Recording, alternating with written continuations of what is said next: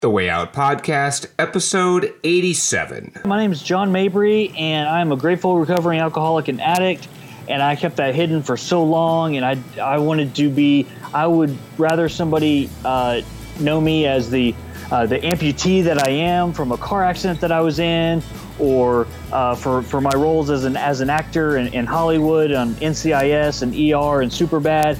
I mean, I wanted to be labeled anything but an alcoholic and an addict. Mm. That was the worst thing that I could possibly be called. And now I'm, I'm grateful to be able to, uh, to, to, to, say that publicly and, and, and, live my truth. Man, I'm just a garden variety drunken alcoholic from uh, San Antonio, Texas, born and raised in Texas.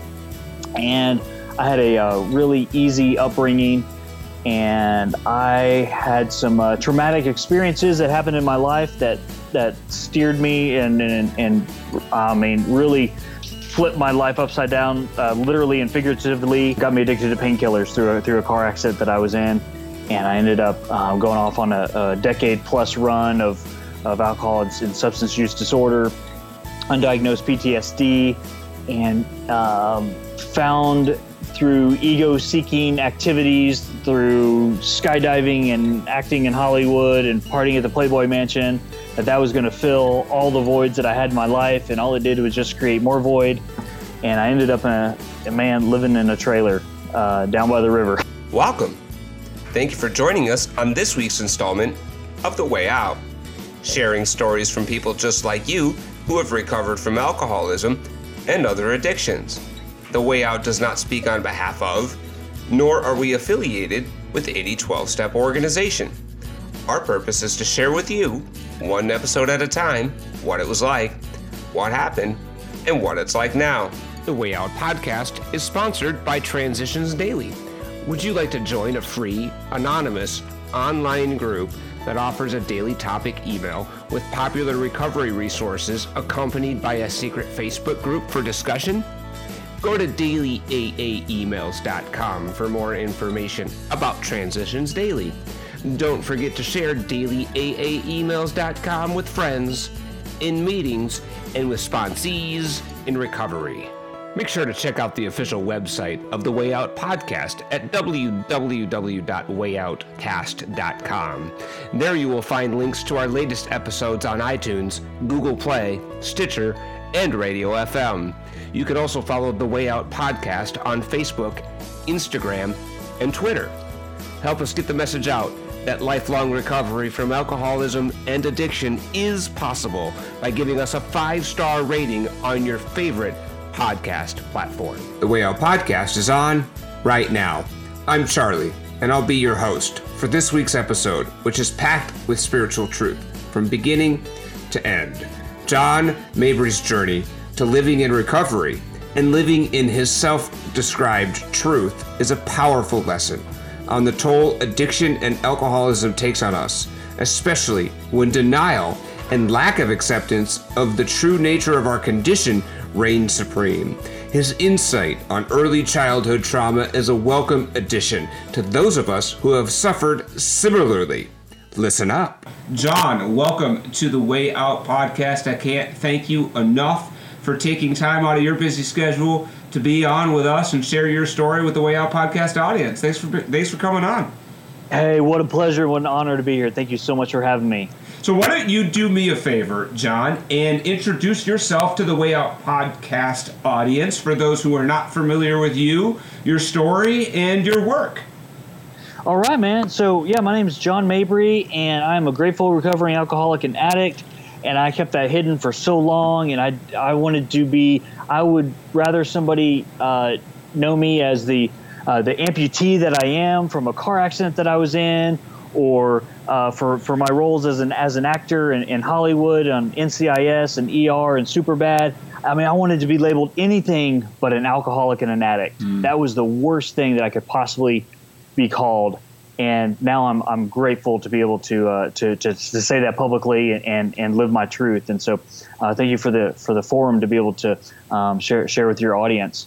Um, but uh, yeah, so I'm man, I'm just a just normal normal guy, garden variety drunken alcoholic from uh, San Antonio, Texas, born and raised in Texas, and I had a uh, really easy upbringing and I had some uh, traumatic experiences that happened in my life that that steered me and and, and I mean really flipped my life upside down, uh, literally and figuratively. And I'll go into that in just a little bit. And uh, got me addicted to painkillers through a, through a car accident that I was in, and I ended up um, going off on a, a, decade plus run of of alcohol and, and substance use disorder, undiagnosed PTSD, and um, found through ego seeking activities, through skydiving and acting in Hollywood and partying at the Playboy Mansion, that that was going to fill all the voids that I had in my life. And all it did was just create more void. And I ended up in a, a man living in a trailer uh, down by the river. uh, so, and, and I think Chris Farley used to warn us against exactly, yeah. man. Yeah. I love yeah. that skit exactly. from Saturday Night Live, right? Where he's like, "You're gonna be sm- you're smoking a doobie. you're gonna be living in a van down by the river." Exactly. Yeah, and it's uh, you know it's it's brilliant and absolutely brilliant. So, uh, John, tell me about. It sounds like your childhood was uh, was was by and large pretty good. What was it like growing up in Texas um, uh, uh, as a kid? Yeah. So what's crazy is you know, usually I save this part of the part of my story to the end mm-hmm. as kind of a twist. Mm-hmm. But let's go ahead and talk about it right now. Let, let's. Uh, I feel you know engaged and, and called to, to tell it right now. I thought I had a great childhood, and I thought that I had everything provided for me, which I did, and I thought everything went super smooth. And lo and behold, decades later, after going through all these traumatic events that had happened in my life and all this stuff I come to find out that my childhood, I had experienced trauma that I never knew existed. And let me, and I think it's, I, whenever I talk to audiences around the country about this, I think it's so important for people to understand that childhood, that things that happen in your childhood can carry over to your adult life and, and really rewire you or predispose you to becoming alcoholic and an addict sure. Uh, later on. And so I spent, I mean, tens and tens of thousands of dollars and a lot of time in therapy and rehabs and uh, to figure this out. So let's go ahead and uh, dive right into it. I had a, a, great parents are my parents are still married. They are you know great role models for me. Uh, both the grandparents are still married, great role models. Um, grandfather was a Baptist preacher, personal friends with Billy Graham. I mean, we had uh, we have Billy Graham uh, sent flowers to my grandfather's funeral. I mean, we are you know yeah. t- tied in yeah. tied in deeply into the Southern Baptist uh, religion. Yeah. And so I grew up with that. Um, but I had some ear surgeries as a kid. And it wasn't until uh, really just uh, several years ago that I went to a trauma therapist, and she said, "Listen, I don't care about your car accident where you lost your leg and you had a friend die. I don't care about your brother dying of a, of a drug overdose. I don't care about these uh, these big things that happened in your life. What I care about is, is what happened to you as a child." Mm. I was like, "What are you talking about? Mm-hmm. Like, like mm-hmm. I had a great childhood. Mm-hmm. She goes, I'm, I'm sure you had a great childhood. What happened? I'm like, like, I don't know. What are you talking about? Like, yeah. you know, I'm thinking like molestation or, right. you know, physical abuse. Like yeah. none of that happened. And she goes, something happened that set the tone for how you reacted to things later on in life. Yeah. I said, the only thing I could think of was I had some ear surgeries as a kid and that was it. And she said, and I said, it wasn't a big, wasn't a big deal. It was a long time ago. And she goes, boom, that's where your problem started. I guarantee it when you. And this was a phone consultation with her. I hadn't even seen her in person. Mm-hmm. And so she goes, "That's where we're going to start when you come in is with your ear surgeries because I guarantee that's where where your problem started." I was like, "What? Like, you this is just I mean, blew my mind." Yeah. So we come in. So long story short, I go in and we have like five or six sessions. And she gives me paper and crayons, and I'm drawing stick figures because I'm not a drawer. I'm, I'm not an artist. And come to find out, I draw this scene that we put up on the wall. It's called a graphic narrative. So if anybody out there is, is looking for maybe an alternative type of therapy or something that you need to get deep and, and get get back to um, you know some things that happened maybe you know a long time ago in your life, it's called a graphic narrative. If you can find a, a, a therapist that can that can do this, I was able to write down, draw the story of what I remembered, and then put it up on the wall and then tell it from afar, like I was like it was a movie scene and it's like I'm living outside of it. It's not connected to me mm. anymore. It's outside of me, and it's it's not a, you know, it happened, but it's not me anymore. Mm. So what came out of that experience was from very early age. So I had uh, six ear surgeries as a kid, and my le- my left ear was kind of the, the problematic ear, and I had um, a transplanted eardrum and I have a uh, three bones in this in this ear are prosthetic bones, and I had to fly out of state for these surgeries. So it was a pretty traumatic thing as a child, Mm-hmm. but I I just tried to make people laugh through it. I was um, I was the class clown in high in middle school and high school. I was most you know voted most outgoing, most school spirited, best personality, and class clown uh, my senior year in high school. And the trauma therapist helped me realize that that was all just an overcompensation. For, as a child, I felt defective. I felt different. I felt broken. Something's wrong with me, man. I'm, man, I'm, I'm unfixable. And there's a lot of fear probably attached to that, huh? Yes, yes. I'm. And so I was always a people pleaser. I wanted everybody to like me, no matter what group I was in. I would I would make sure that I would conform to what they were doing, so that mm. you would like me. Because I really was just scared of myself. I, did, I didn't I didn't like my own self because I was just I was broken inside. And so I think you know I've, I've learned through through my recovery that a lot of people who turn to drugs and alcohol and you know have mental health uh, issues of you know feel that way as, as a child and that stuff can carry over and, and really drive us um, One of our base needs is security, right?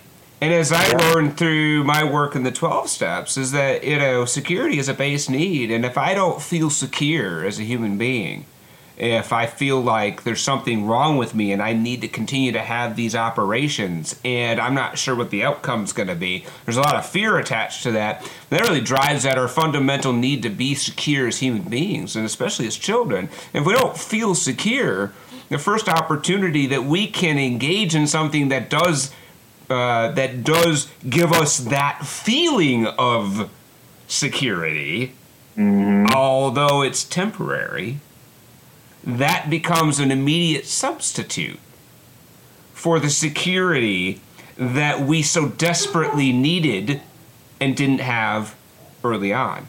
Can you relate to that? yeah absolutely. So you know another thing that comes up is um, is also like um, i realized through this process of i felt the need to take care of like my parents or take care of my mom or, or take care of other people's feelings and um, and not really express my my concerns You about had to be the strong one. Yeah, it's like I need to take care of other people. Sure. Because they're taking care of me. I felt guilty that they were taking care of me, and I was I was putting their schedules, you know, at risk and their their personal lives, my like my mom, and and that carried it into my marriage. You know, I get married, and then my wife need you know had had certain needs and, and wanted attention, and I was like focused on my mom. I was I well, I need to take care of my mom all the time, and that goes back to the childhood of like, well, I need I, I felt like I needed to I need to make sure that my mom's okay and um, I couldn't really share exactly what's going on inside with me uh, because I don't want to ruffle anybody's feathers. And yeah, that, that that's not good. Yeah, that's not a good way to live. It's Um, it's not, and I think that when you get into that caretaking mode where you're being you're not only responsible for other, and you, uh, my dog Louie uh, always joins our podcasts. Uh, Love it, So love he's, it. yeah, he, I'm I'm convinced that he saw a um, icicle fall down from uh, the house and has completely lost his shit. So um, uh, he'll probably stop. But let me talk about a little bit about what that means when you're uh, in this mode at such a young age uh, to be caretaking and to uh, not be able to feel like you can be um, taken care of, right? Um, and maybe did you feel like uh, you were a burden? Yes, yes, yes, man. Great, great word. I mean, it's that you hit the nail on the head. Yeah, I felt like I was a burden to the family, so I needed to go over and above to try to meet their needs, and try to make sure that they were happy and that they were um, that they were taken care of. And that's just, you know, as a little child, I mean, that just puts, you know, so much That's weight. A lot, so much man. weight That's a on. lot. Yeah. That's a lot. But you spent so much of your life not even considering that as uh, an issue at all. That this was this was this was invisible in your.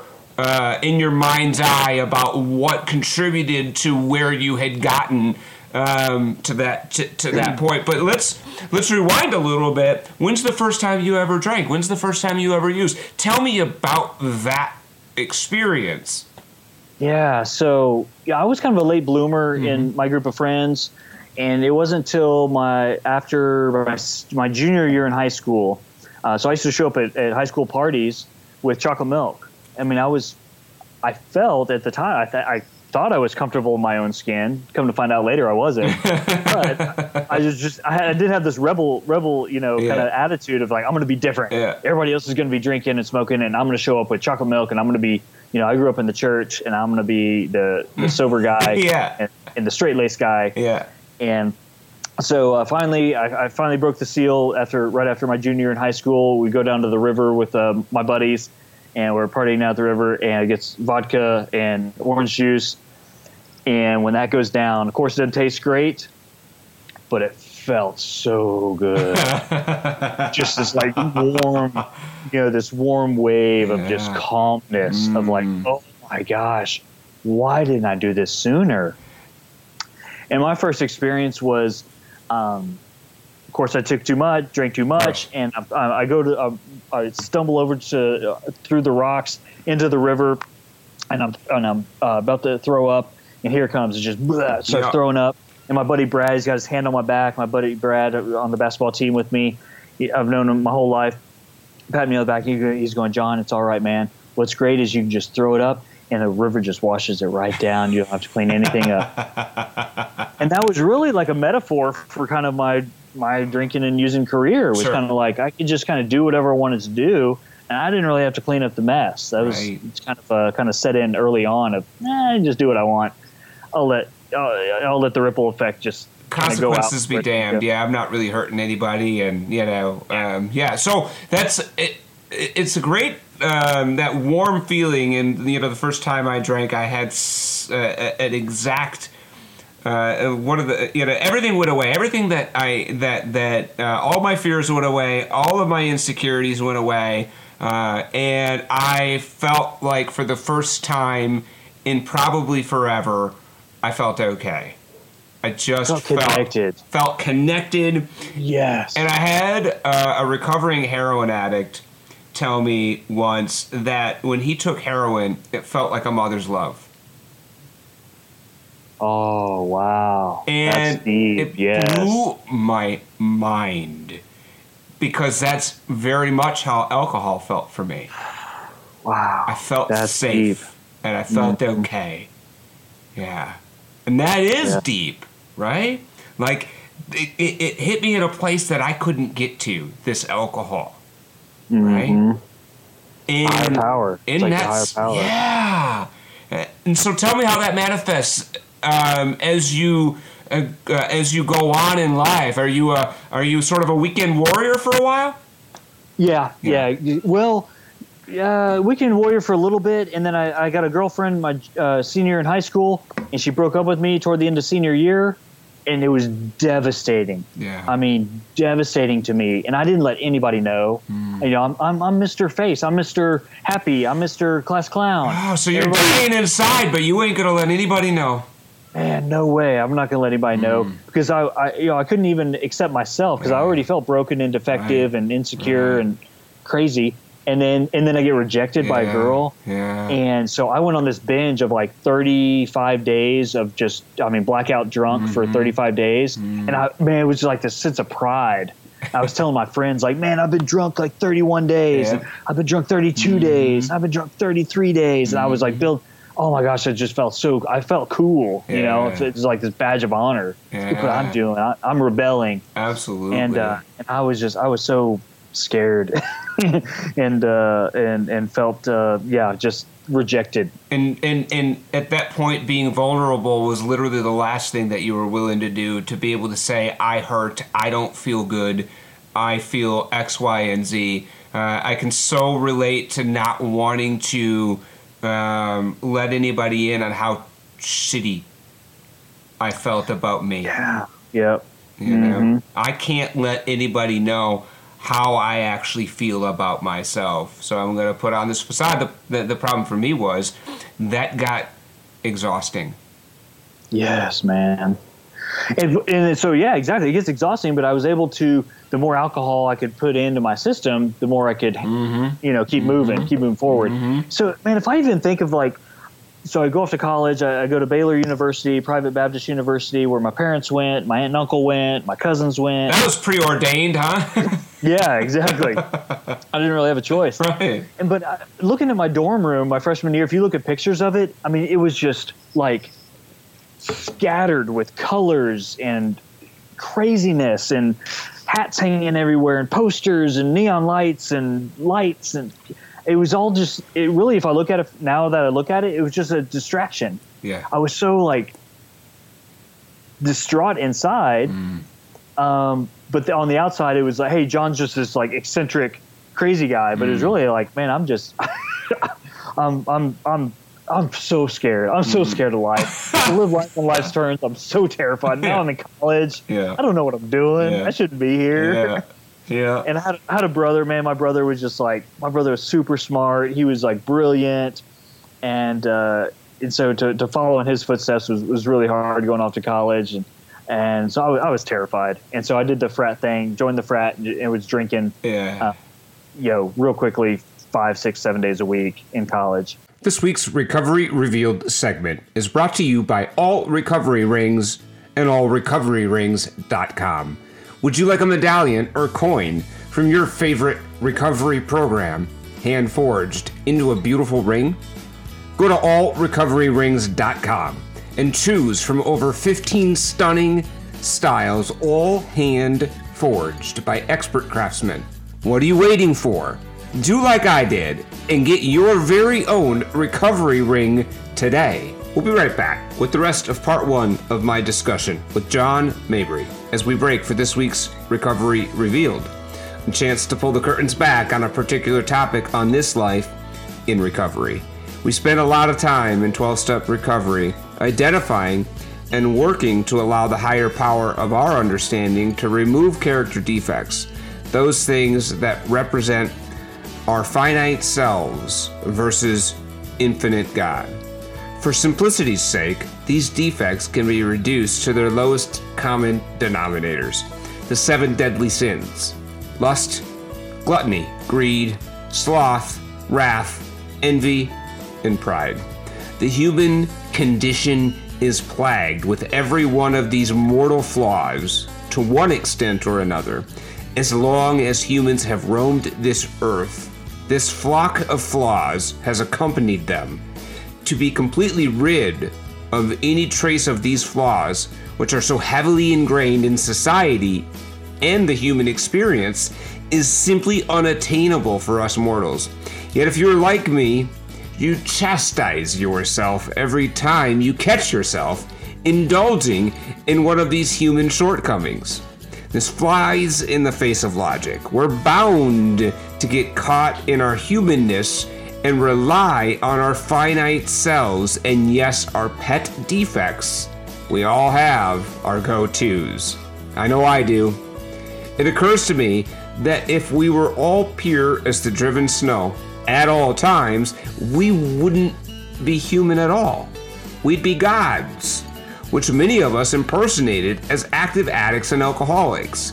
Further, if we operated in absolute perfection, our base instinct to help one another in times of need, from seemingly trivial day to day needs we all have to the life defining moments of relationships we all have, this need would be left unsatisfied.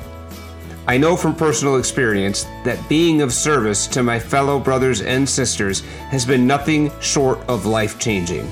The overwhelming realization that living in our gifts means using our innate abilities to serve others.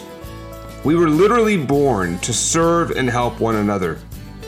A life lived in complete selfishness and isolation is quite possibly the worst sentence we can impose on ourselves. In a very real way, I'm grateful for the imperfections we are all saddled with. They provide literally endless opportunities to be of service to one another. My gifts can be the salve you so desperately need in order to get through this moment, this day, and this life. And perhaps there's nothing more gratifying than that. Now back to the rest of part one of my interview with John Mabry. Listen up. March 11th. So we're coming up on the anniversary. March gonna 11th, March, yeah. 2000. Yeah. March 11th, 2000. everything changed, man.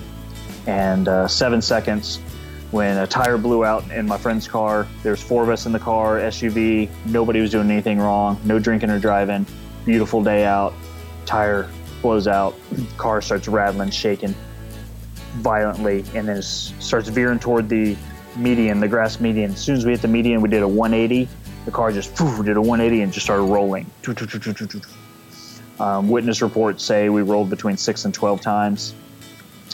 And uh, we ended up uh, losing uh, my friend Ashley.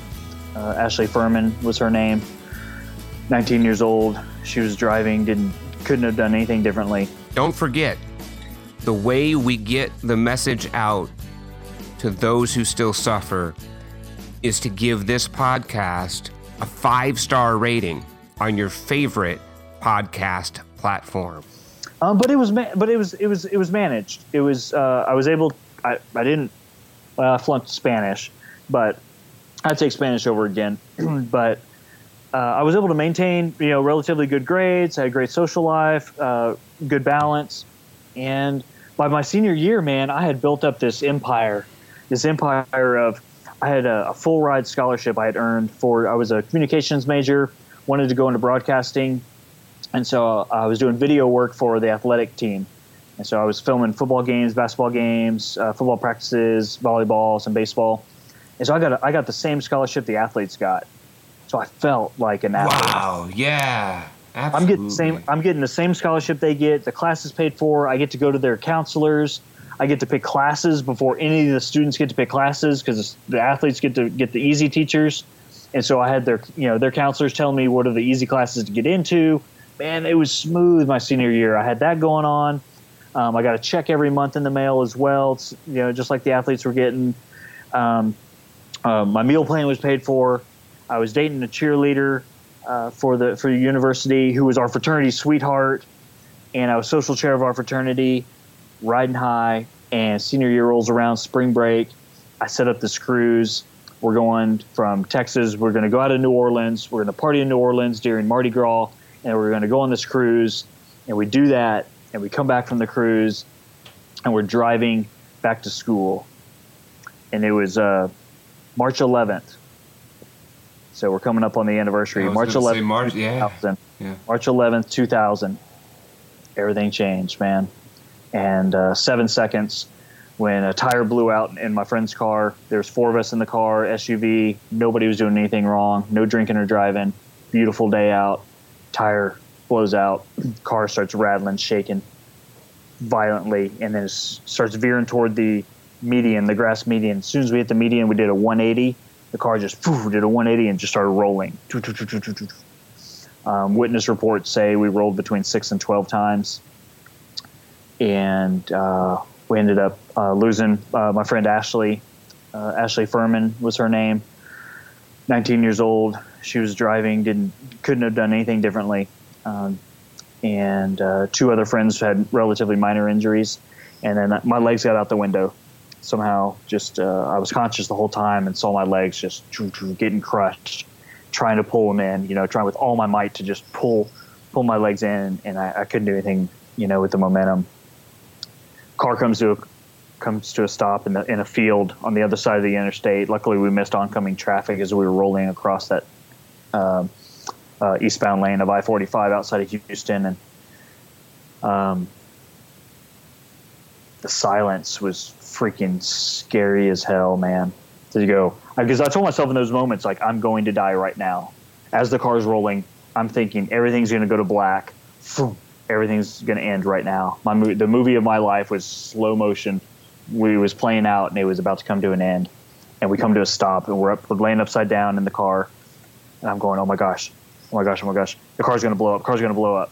So I got out as, as fast as I could, and I look back at my friends, and there's three friends still sitting in the car, and I'm going, man, if this thing blows up and I'm out here not helping, there's no way I could like live with myself. Mm-hmm. So I crawled back in, got one friend out uh, other two uh, were kind of uh, up in the front seat doing their thing, and they ended up having to cut Ashley out of the car. They had to land a helicopter on the side of the interstate. They airlifted her out, and she passed away uh, before they got her to a hospital. And I got taken to uh, to the first kind of small little small town hospital in in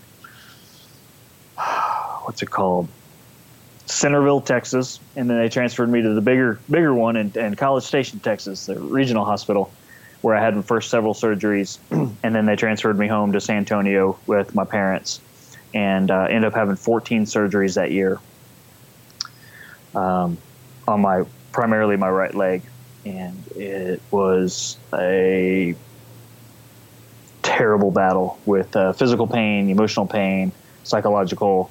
Um, we took abdominal muscle, took one of my abdominal muscles out, and put it in a hole that I had in my foot. And they, we tried, you know, just kind of doing a bunch of patchwork. Come to find out, it was just infections kept coming back, internal infections from in, really in, deep in the bone. And um, it got to a point where they wanted to do bone graft, take bone out of my hip, and fuse my ankle. And 22, 23 year old, you know, active, you know, individual with a fused ankle. I'm never going to run again. I'm going to have an ounce limp. I was like, man, maybe maybe maybe it's better to just let this thing go.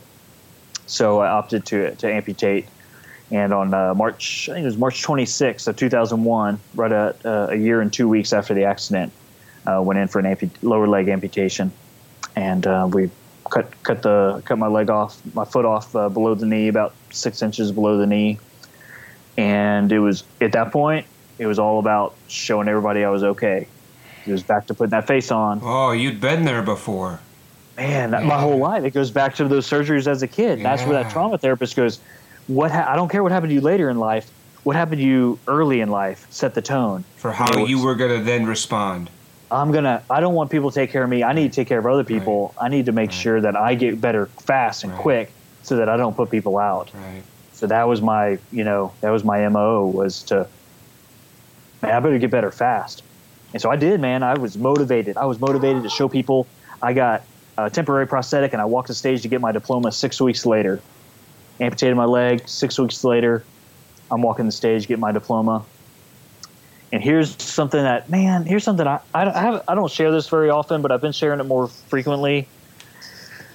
And uh, so my accident was part of a Firestone Ford Explorer um, lawsuit back in 2000. Mm-hmm. There was mm-hmm. tread separating off the Firestone tires. They knew about it, um, mm-hmm. um, coupled with the Ford Explorer um, SUVs was rolling, mm. and so uh, it was about nine months after our accident that they recalled millions of Firestone tires across the country and, uh, and around the world. And so the day before I graduated, you take a 23 year old guy who just had his leg amputated six weeks before, and I signed my settlement papers at a Schlotzsky's sandwich shop in Waco, Texas, with my dad and my attorney, and I signed settlement papers for a multi-million dollar lawsuit and I walked the stage the next day, hopped up on painkillers, hung over from the night before, mm. send me out into the real world. Mm. How do you think that's gonna how do, you, oh. how do you think it's gonna go, brother? are you kidding me right now? That's like you know pouring gasoline on a fire. It's like you know I, I felt mean, like an athlete. I had this ego. Like yep. I was dating the cheerleader. I had mm. the money. I had the the degree, mm. and I had now I had reason to go be outlandish because hey, I just had my leg cut off. If you were me, you would do this too. Yeah, exactly. Go for it, man. You right. absolutely 100% had the greatest alibi because of what you went through, right? And boy, could I identify with that righteous indignation about, you know, hey, you don't you don't have any idea what it's like to be me. Mm-hmm. No idea what I've been through. I've seen my leg. My foot was dangling. I mean, my foot was just dangling on the end of my on the end of my shin. I mean, I could see bones and fibers and everything sticking out. I mean, you don't know, you know. Right. Right. nobody's going to question me. And then I could get all the pills I wanted. Absolutely. Because it was like, man, I'm hurting. I'm not feeling good. Yeah. Well, I'm hurting emotionally. Really, I'm hurting spiritually and emotionally. Mm. I'm just completely distraught. How long did it take you to figure out that you were medicating the wrong thing. Over a decade. Yeah, yeah, that sounds about right. Took me twenty I mean, years, brother, so I can relate. I can absolutely right, cool, relate. Cool. Thanks, man. Yeah, no, man. I feel so bad. Took me a long, long time, brother. You know, my mom died when I was 11 years old, and from that point on, uh, I wrote off God, I wrote off people, and I'm like, I, I can handle this deal on my own. I don't need to live with a God that allows that to happen to people. Okay, and clearly, if I get too close to people, they're probably going to go away. They're right? gonna hurt. Yeah, you're gonna get hurt. Oh, so. th- yep, yep. They'll go away. I'll get hurt. Um, So it's best if I don't get that close to people again, and it's certainly best if I don't trust a God that is going to allow this kind of thing to happen, right? Uh, which created this sort of spiritual vacuum that I tried to fill with drugs and alcohol for 20 years, and sex, and porn, and you know whatever else. Food, exercise, whatever. exactly. relationships whatever yep can you relate to that was it was it just specifically and i had a drug of choice alcohol was my drug of choice but uh, were you engaging in other things that you know were uh, that you know uh, helped you feel good for the moment Yeah, so I didn't want to be not conscious. I didn't make this conscious decision, but it was subconscious. I didn't want to be labeled like a raging alcoholic or a pain pill addict, so I would bounce around, sure and so uh, I couldn't focus. And so I moved. So after my uh, accident, amputation, signed settlement papers, I moved to Dallas for a year and quit my job there that I had right out of college. Great job. I quit after a few months because I didn't need a job because I'm, you know, independently wealthy yeah, exactly, exactly. So I ended up. I said, "Yeah, I'm gonna go help other people." So I found out that I could uh, get a master's degree in rehabilitation counseling and help people with disabilities get back to work. And um, it was on the surface, it looked great, it sounded great on paper. It was a way for really for me to not look at my own self and to go help other. Let, let me go project my stuff onto other people, or let me go help other people and look at their problems, but I don't really have to look at my own. And so I moved out to California, and there, that that really separated me from everything I knew in Texas, everything I knew from back home, and and you know my support system. Now all of a sudden I'm I'm completely removed. I lost my leg. Um, I'm out of school uh, with all my friends there. I've got all this money, and I buy a condo, a half million dollar condo on Mission Bay in San Diego, and I'm living in this condo by myself. And I've got this. Well, now I had a roommate, a, a friend of mine, um, but I got this 65 inch screen TV that was you know massive at the time. Yeah. I'm like, I got this TV, but what's crazy is I was waking up. I found myself waking up in the in the kitchen in like four in the morning, passed out, and, and you know struggling to get to class and boy, what's going on? And so sure enough, it was uh, you know I can't I can't focus on on anything. So go to the doctor and get I get prescribed Adderall for ADHD. That'll help me focus. So then all of a sudden I'm, I'm like swallowing Adderall pills, and as soon as as soon as the 30 days of Adderall pills are done in seven or eight days, and I haven't slept for days at a time, um, then I'm on to you know uh, marijuana. And if I can't, if I'm if I don't have that, then I'm onto the pain pills. If I don't have that, I'm on sleeping pills. So I'm on, you know, whatever. I'm just this constant cocktail. I had some kind of cocktail underneath underneath the surface just to kind of numb numb out. Um, but I had no idea how bad I was. Were you living? Uh, were you? Were you? You were still trying to manage it at this point, and Yeah. did it feel like you know? For me, it, it very much felt like a Jekyll and Hyde kind of operation, right? that I absolutely um, knew that uh, I um, um needed to. Um, know, I had this self justification program. And again, if you were me, you would drink too. If you were me, you would use too. You have no idea what it's like to be me. You have no idea what it's like inside of my own head and inside of me and to be in my own skin. I need this, right? Now, I know that if you know, if you, if you were to really know how I drank, if you were to really know how I used, you would stop. You would want me to stop. I, I already know this, right? So I have to make sure that I keep it on the down low, right? And keep up this facade that I'm, you know, a, a, a normal functioning human being. Um, can you relate to that? Yeah, absolutely. What's crazy? So I had a my uh, girlfriend was in college at, in Texas at Baylor, and I was in San Diego, and so we were dated for a year and engaged for a year in separate states. Mm-hmm. So she had no idea what was going on. Right. I didn't know how bad I was. She had no clue what No was going on idea, right? because she would come out for a weekend or I'd see her for a weekend and everything would be fine. But then, man, as soon as we got married, in 2004, she moves out from Texas to San Diego and is like, wait a minute, something's not adding up here. Right. It did not, and so I had to work even harder to try to hide it. Yep. Absolutely, Yep. man. Yep. Just- yeah, the Jekyll and Hyde is. Oh man. It is so much harder when they live with you, right? And I experience that. it's like wow. Like I need her. Like I need I, I need nothing more than stability in my life, Right. and she could provide that. Right. But I, I was pushing her away. Bingo. Bingo. Because you're threatening my disease. And if you really figure out how much I'm drinking, using, whatever it is, You're gonna leave me. bingo. You're going to uh, either tell me to stop or you're going to leave, right? And then- I don't want either of I'm gonna- those. Then I'm going to be rejected again Bingo. and go back to the. Then I'm going to be drinking and drugging even more. So now it's this charade about how do I make sure that I keep this at bay, keep this under wraps Yes, Right? as long as possible. as yeah. long as Yep. humanly possible. You know, when I got married, now I'm, I, I, I'm uh, married three times, divorced three times. So you talk about, fill, yeah, you talk about filling the void, brother. Um, and um, uh, uh, my third wife, she goes, "You literally drink every single day, right?" And it just sort of dawned on her after a year and change, like oh my god you drink every day. And then the questions start right? Well how much do you drink? Ba- baby. How much you spending? exactly. Ba- baby baby. I'm just having a few. Baby. Baby. You know and she's starting to now count them you know while you're having them. So irritates the crap out of you. Exactly, exa- exactly, exactly. So now I've already established that I've only had a few. She's counting, so I got to work a rotation program or some sort of program to make sure that she thinks I'm only drinking. And I say this all the time, and it's just hilarious. You know, it's it's really hard to outsmart somebody that's already smarter than you and not drunk. It just mm-hmm. doesn't work very well. The No. rationale is just Right, mush. right. Can you relate to that? Yes, yes.